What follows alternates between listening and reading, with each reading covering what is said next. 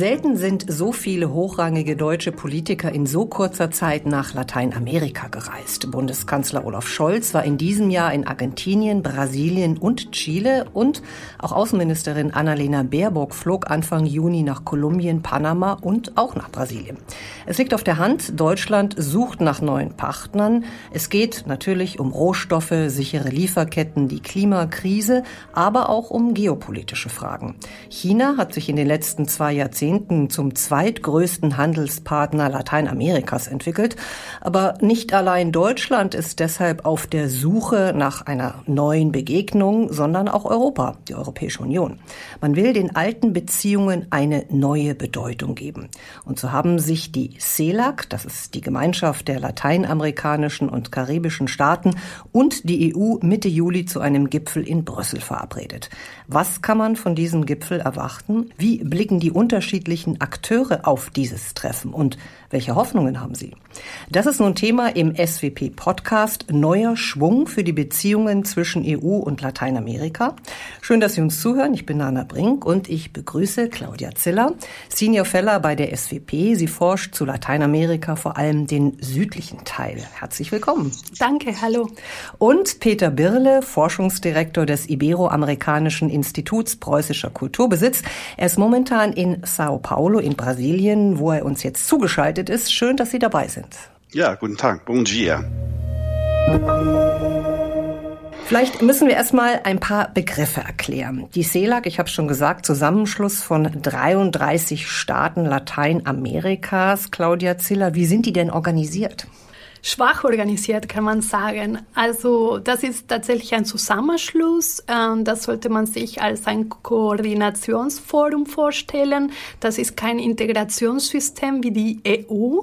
Es besitzt keine Institutionen, es gibt kein Sekretariat und es ist auch keine internationale Organisation im völkerrechtlichen Sinne sondern es sind tatsächlich alle Staaten Lateinamerikas und der Karibik, also alle amerikanischen Staaten ohne USA und äh, Kanada, die sich in regelmäßigen Abständen, sollte man sagen, treffen, um über regionale Themen äh, zu unterhalten, zu koordinieren, auszutauschen. Und wichtig ist vielleicht zu erwähnen, dass nachdem unter Bolsonaro Brasilien die CELAC verlassen hatte, das Land nun wieder dabei ist und deswegen an diesem Gipfeltreffen teilnehmen wird. Vielleicht noch äh, wichtig zu wissen, dass die biregionale Zusammenarbeit zwischen der EU und CELAC Belag ist auf diese äh, bezogen auf diese Gipfeltreffen, aber die substanziellere, die operativere Zusammenarbeit findet eher auf unteren Ebenen statt oder auch bilateral mit den großen Staaten wie Mexiko und Brasilien. Trotzdem ist es ja eine große Sache, dass dieser Gipfel wieder stattfindet nach einer längeren Zeit. Peter Birle, Sie sind ja vor Ort. Wie wird denn da die CELAC angesehen? Können Sie uns noch mal ein bisschen beschreiben, was die für eine Bedeutung dort hat in dieser Region? Ja, die CELAC ist äh, sozusagen der kleinste gemeinsame Nenner der Region, der, was Claudia Ziller schon sagte, jetzt einige Jahre lang quasi äh, überhaupt nicht agiert hat, aber vor allen Dingen seit Brasilien einen neuen alten Präsidenten hat, Luis Inácio Lula da Silva, äh, Anfang des Jahres hat ein CELAC-Gipfeltreffen stattgefunden und CELAC ist einfach ein wichtiges Gesprächsforum für die Staats- und Regierungschefs der Region, in dem sie gegenüber externen Akteuren ihre Positionen klar machen und auch versuchen, für Lateinamerika eine internationale globale Stimme zu sein. Claudia Ziller, Sie haben erwähnt, der Organisationszusammenhalt ist ja ein anderer wie bei der EU, also weitaus informeller. Gibt es dann aber eine Ebene, wenn man dann zusammen tagt? Also wie werden da ja, Beschlüsse oder Papiere irgendwie verabschiedet? Wie muss man sich das vorstellen?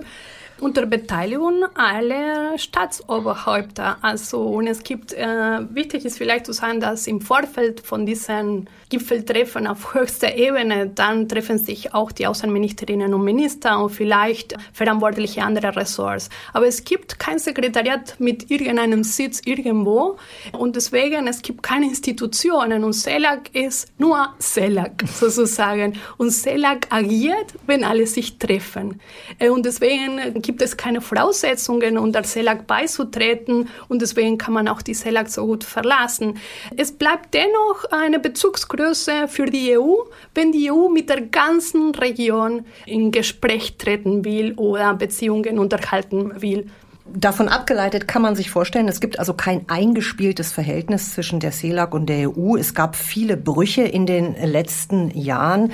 Peter Börle, Stichwort Corona-Pandemie. Lateinamerika war ja eine der am stärksten betroffenen Regionen in, äh, auf dieser Welt. Wie hat man Europa in dieser Krise wahrgenommen? Ich würde vielleicht ganz gerne kurz noch mal vorausschicken, dass im Prinzip ja die Europäische Union und Lateinamerika sich seit 1999 als strategische Partner betrachten. Und mit dieser strategischen Partnerschaft, die man damals erklärt hat, haben auch diese biregionalen Gipfeltreffen stattgefunden, die jetzt aber seit 2016 eben nicht mehr möglich waren, vor allen Dingen, weil man sich sowohl innerhalb Lateinamerikas als auch zwischen den beiden Regionen sehr uneinig war, wie man mit dem zunehmend autoritäreren Regime in Venezuela umgehen sollte. Insofern, das war ein ganz starker Bruch. Dann kam natürlich die Pandemie und auch wenn die Europäische Union zum einen nach innen es geschafft hat, diese Krise relativ solidarisch anzugehen, anders als frühere Krisen, so hat man doch aus der lateinamerikanischen Perspektive beim Umgang mit dieser Pandemie zumindest in der Anfangsphase die europäische Solidarität vermisst, die immer wieder so beschworen wird. Und das hatte unterschiedliche Gründe. Der zentrale Grund war zunächst, vor allen Dingen in der Anfangsphase der Pandemie, als es dann erste Impfstoffe gab, dass Europa da sehr, sehr stark darauf geachtet hat, äh, erstmal selbst genügend Impfstoffe zu bekommen. In Lateinamerika bekam man zunächst mal nur Impfstoffe aus China und aus äh, Russland. Später hat die EU dann auch geliefert. Sie hat auch das internationale Impfstoffprogramm unterstützt. Aber das war also ein Element vermisster Solidarität aus lateinamerikanischer Perspektive. Man hat auch erwartet, dass Europa die äh, Patentrechte etwas großzügiger betrachten würde und das ist aber aus europäischer Perspektive ebenfalls abgelehnt worden. Und ein dritter Punkt war, dass es nicht so einfach war, aus Lateinamerika nach Europa einzureisen, wenn man nicht die richtige Impfung hatte. Auch da ist man aus europäischer Perspektive recht restriktiv vorgegangen, was die Anerkennung von Impfstoffen angeht. Claudia Ziller, hat das so wirklich tiefgreifende Verwundungen zurückgelassen oder ist man nicht eigentlich gewohnt in dieser Region, dass man von Europa nicht so richtig wahrgenommen wird? Ich glaube, dass in Lateinamerika klar ist, dass Europa andere Prioritäten hat, die nicht zuletzt auch aufgrund der regionalen Nähe zu anderen Konflikten zurückzuführen ist. Aber gleichzeitig wird vermisst mehr Kohärenz zwischen Rhetorik und tatsächlicher Politik zwischen Anspruch und Wirklichkeit. Und hier gab es auch von lateinamerikanischer Seite Initiativen, zum Beispiel, wie man mit äh, den Impfungen als globale Güter angeht. Also es gab Ideen, es gab Initiativen und letztendlich sozusagen Lateinamerika und die Karibik haben sich nicht die russischen und die chinesischen äh, Impfungen extra ausgesucht, sondern sind die ersten, die dort angekommen sind und stärker verteilt wurden und dann konnten sie mit diesen in die EU nicht anreisen. Also ich weiß von vielen wissenschaftlichen Kooperationen, wo Delegationen nicht einreisen konnten, obwohl alles geplant war, Austausch, Wissenschaftlerinnen und Wissenschaftler, die dann die Reise nach Deutschland aufgeben mussten, canceln mussten, weil sie nicht die richtigen Impfungen hatten zum Beispiel. Dann schauen wir auf den zweiten großen Konfliktpunkt oder auch, ja, sagen wir mal, ein Punkt, der auch zu unterschiedlichen Haltungen geführt hat in Lateinamerika und auch in Europa. Das ist natürlich der russische Angriffskrieg in der Ukraine. Peter Börle, gab es da einen gemeinsamen Nenner bei der Ablehnung dieses Krieges? Es gibt einen gemeinsamen Nenner, was die Ablehnung angeht. Also mit wenigen Ausnahmen. Äh, Venezuela, Nicaragua äh, sind sicherlich da Ausnahmen, aber ansonsten gibt es eine breite gesamtlateinamerikanische Ablehnung der Invasion. Das spiegelt sich auch wieder bei den Abstimmungen in den Vereinten Nationen, wenn es um die Verurteilung dieses äh, Krieges ging. Es gibt allerdings keinen gemeinsamen Nenner, was insgesamt den Blick auf diesen Krieg angeht, also das, was Olaf Scholz als eine Zeitenwende beschrieben hat, Das trifft sicherlich die deutsche und die europäische Position. Das ist aber aus lateinamerikanischer Perspektive nicht der Fall. Das ist keine Zeitenwende. Das ist aus lateinamerikanischer Perspektive ein weiterer Konflikt, der gar nicht sich so sehr unterscheidet dann äh, aus der hiesigen Sichtweise, wenn man äh, jetzt das vergleicht mit Syrien oder Afghanistan. Und das ist auch sehr stark aus lateinamerikanischer Perspektive euer Konflikt, also der in Europa. Das ist sehr weit weg. Insofern einerseits äh, ja, man verurteilt das, man lehnt aber beispielsweise auch die Sanktionspolitik grundsätzlich ab. Warum? Sanktionen werden, gerade wenn, ich bin ja hier in Brasilien, wenn man das aus der brasilianischen Perspektive sieht, werden Sanktionen immer abgelehnt, äh, weil man Sanktionen als ein Mittel der Stärkeren ansieht. Und da schwingt natürlich immer auch so ein bisschen mit, dass man nicht selbst auch irgendwann mal zum äh, Opfer von Sanktionen werden möchte. Insofern äh, werden diese Sanktionen abgelehnt. Es kommt dann noch hinzu, dass natürlich auch die Beziehungen zu Russland für ein Land wie Brasilien in mehrererlei Hinsicht wichtig sind. Russland ist ein wichtiger Düngemittellieferant. Äh, man ist mit Russland zusammen im Club der BRICS-Staaten, also mit Russland, China, Südafrika und Indien. Und das möchte man sich auch nicht verscherzen. Insofern äh, ja, die Invasion, der Krieg äh, wird abgelehnt, aber nicht auf die gleiche Art und Weise, wie das äh, aus deutscher und europäischer Perspektive der Fall ist. Zu Brasilien kommen wir gleich noch, weil das ja auch ein ganz wichtiger Player ist in der Region und natürlich dann auch für die Europäische Union. Claudia Ziller, ich wollte noch mal einen Gedanken von Peter Birle vertiefen, nämlich Zeitenwende. Ist das immer so unsere eurozentristische Sicht auf diese Dinge, dass man sich schwer tut, hier zu verstehen, dass die einfach eine andere Perspektive haben dort? Glaube ich schon, dass das ein Problem ist. Also sagen wir mal so, Lateinamerika hat eine andere Perspektive als Europa und Europa hat eine andere Perspektive als Lateinamerika und das muss man äh, aus diesen zwei Seiten äh, betrachten. Das Argument ist, dass auch äh, Lula gemacht hat, es gibt so viele Konflikte auf der Welt, auch gewaltsame, auch mit vielen Todesfällen und warum sollen wir jetzt alle nur auf diesen Konflikt schauen? Die andere Sache ist, dass Lateinamerika sehr besorgt verfolgt, wie in Europa die Verteidigungsausgaben steigern, wie gerade aufgerüstet wird, diese Waffenlieferungen. Man muss wissen, dass Lateinamerika eher eine Region ist, wo es ja Gewalt gibt äh, und viel Kriminalität und organisierte Kriminalität, aber wir haben dort keine zwischenstaatlichen Konflikte.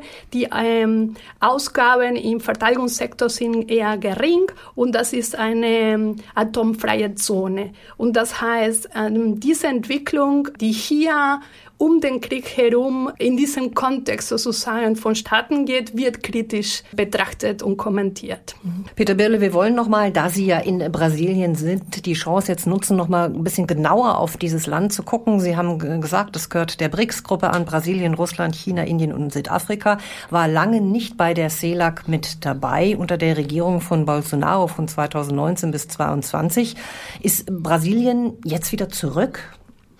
Die Präsidentschaft von Lula ist auch äh, ein Grund dafür, dass es neue Hoffnungen gibt, dass das Abkommen zwischen der Europäischen Union und dem Mercosur, also dem gemeinsamen Markt des Südens, in dem Argentinien, Brasilien, Uruguay und Paraguay vertreten sind, dass dieses Abkommen, was über viele Jahre verhandelt wurde, äh, nun doch zu einem guten Abschluss gebracht werden könnte. Allerdings ist Brasilien unter Lula kein einfacher Partner.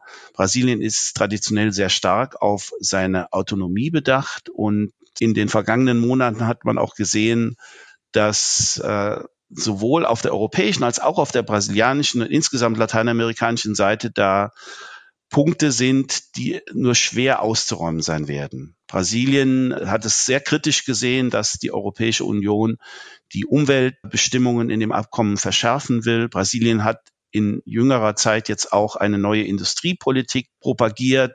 Äh, man will im Prinzip es den europäischen äh, Unternehmen äh, nicht ermöglichen, hier sich an Regierungsausschreibungen zu beteiligen.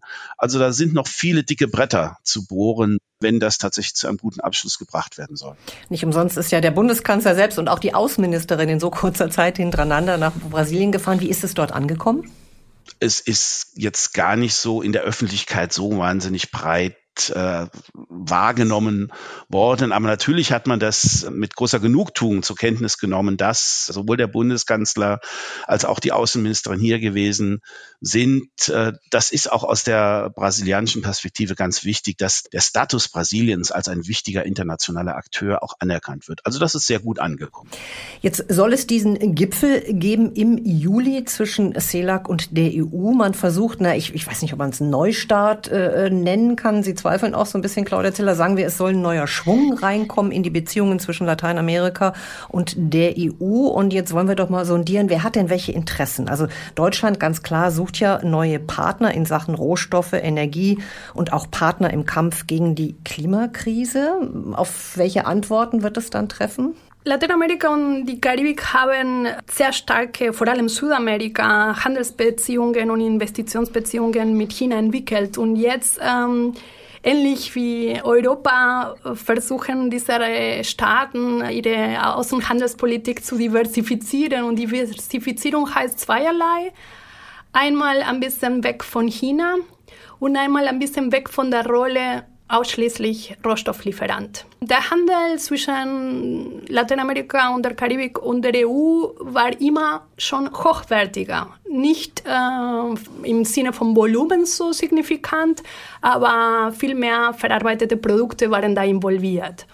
Und die Hoffnung ist, dass jetzt, wenn Europa, wenn Deutschland die Handelsbeziehungen mit Lateinamerika intensivieren wird, vor dem Hintergrund Suche nach neuen Energieträgern für den grünen Wandel, strategische Rohstoffe, dass sie jetzt nicht wieder in eine Handelssituation fallen, die sie schon mit China haben.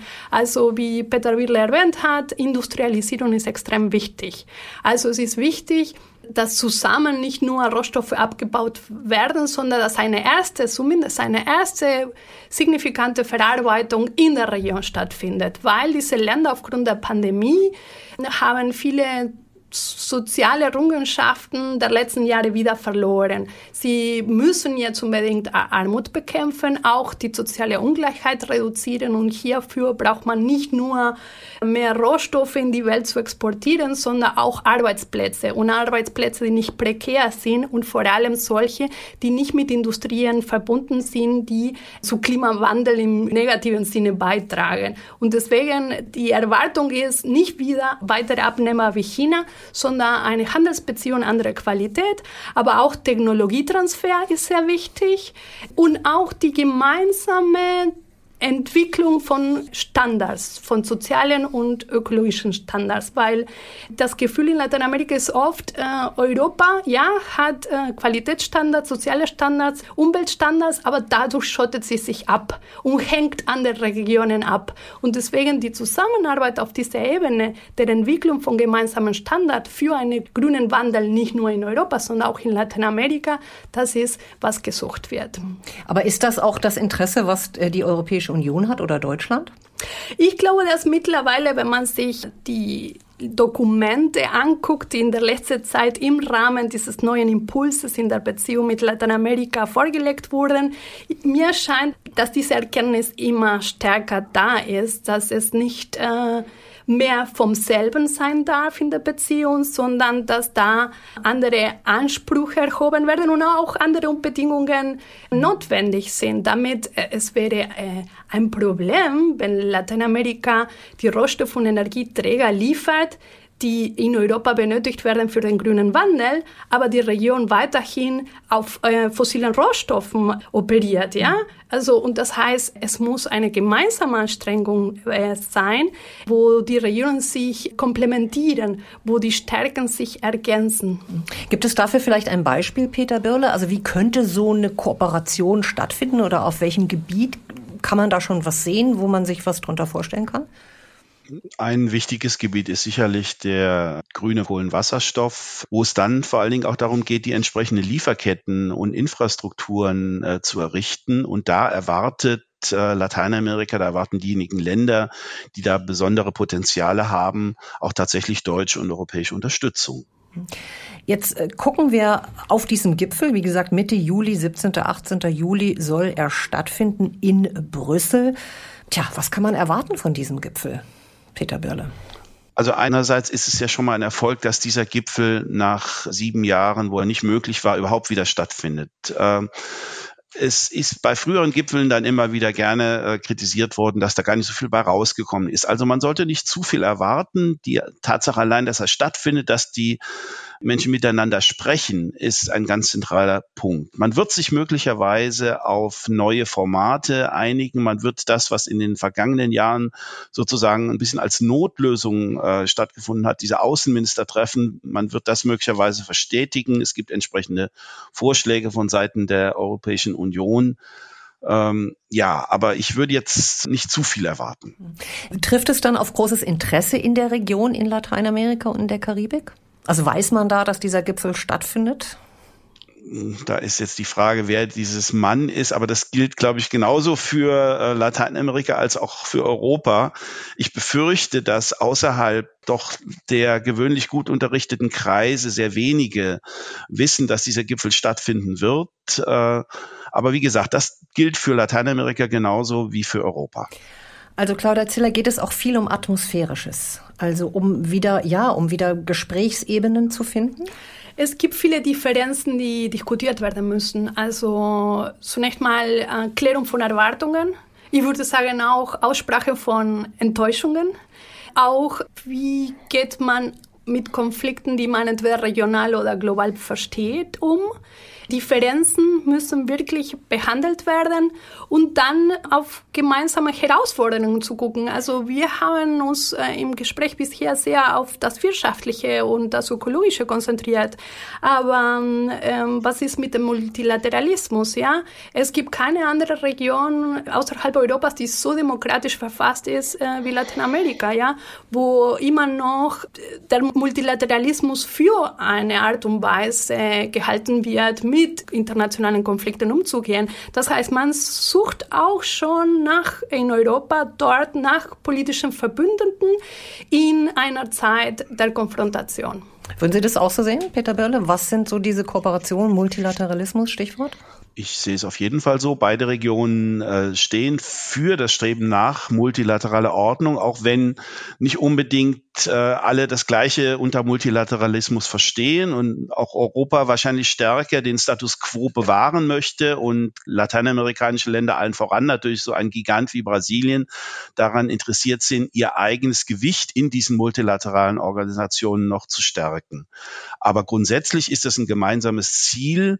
Deswegen ist es auch sehr wichtig, dass da tatsächlich Fortschritte gemacht werden. Denn wie Claudia Zieler völlig zu Recht gesagt hat, dass äh, gerade die gemeinsame Gestaltung von Global Governance, von globalem Regieren, von globaler Zusammenarbeit, das ist etwas, wo man tatsächlich das ernst nehmen könnte, endlich einmal, was seit vielen, vielen Jahren immer wieder in Politikerreden beschworen wird, die gemeinsame Wertebasis und die durchaus auch bei allen äh, unterschiedlichen Interessen, aber auch die gemeinsamen Interessen, die ja vorhanden sind. Aber um das wirklich einzubringen, muss man Formate finden, in denen man auch über die Dinge dann Klartext spricht.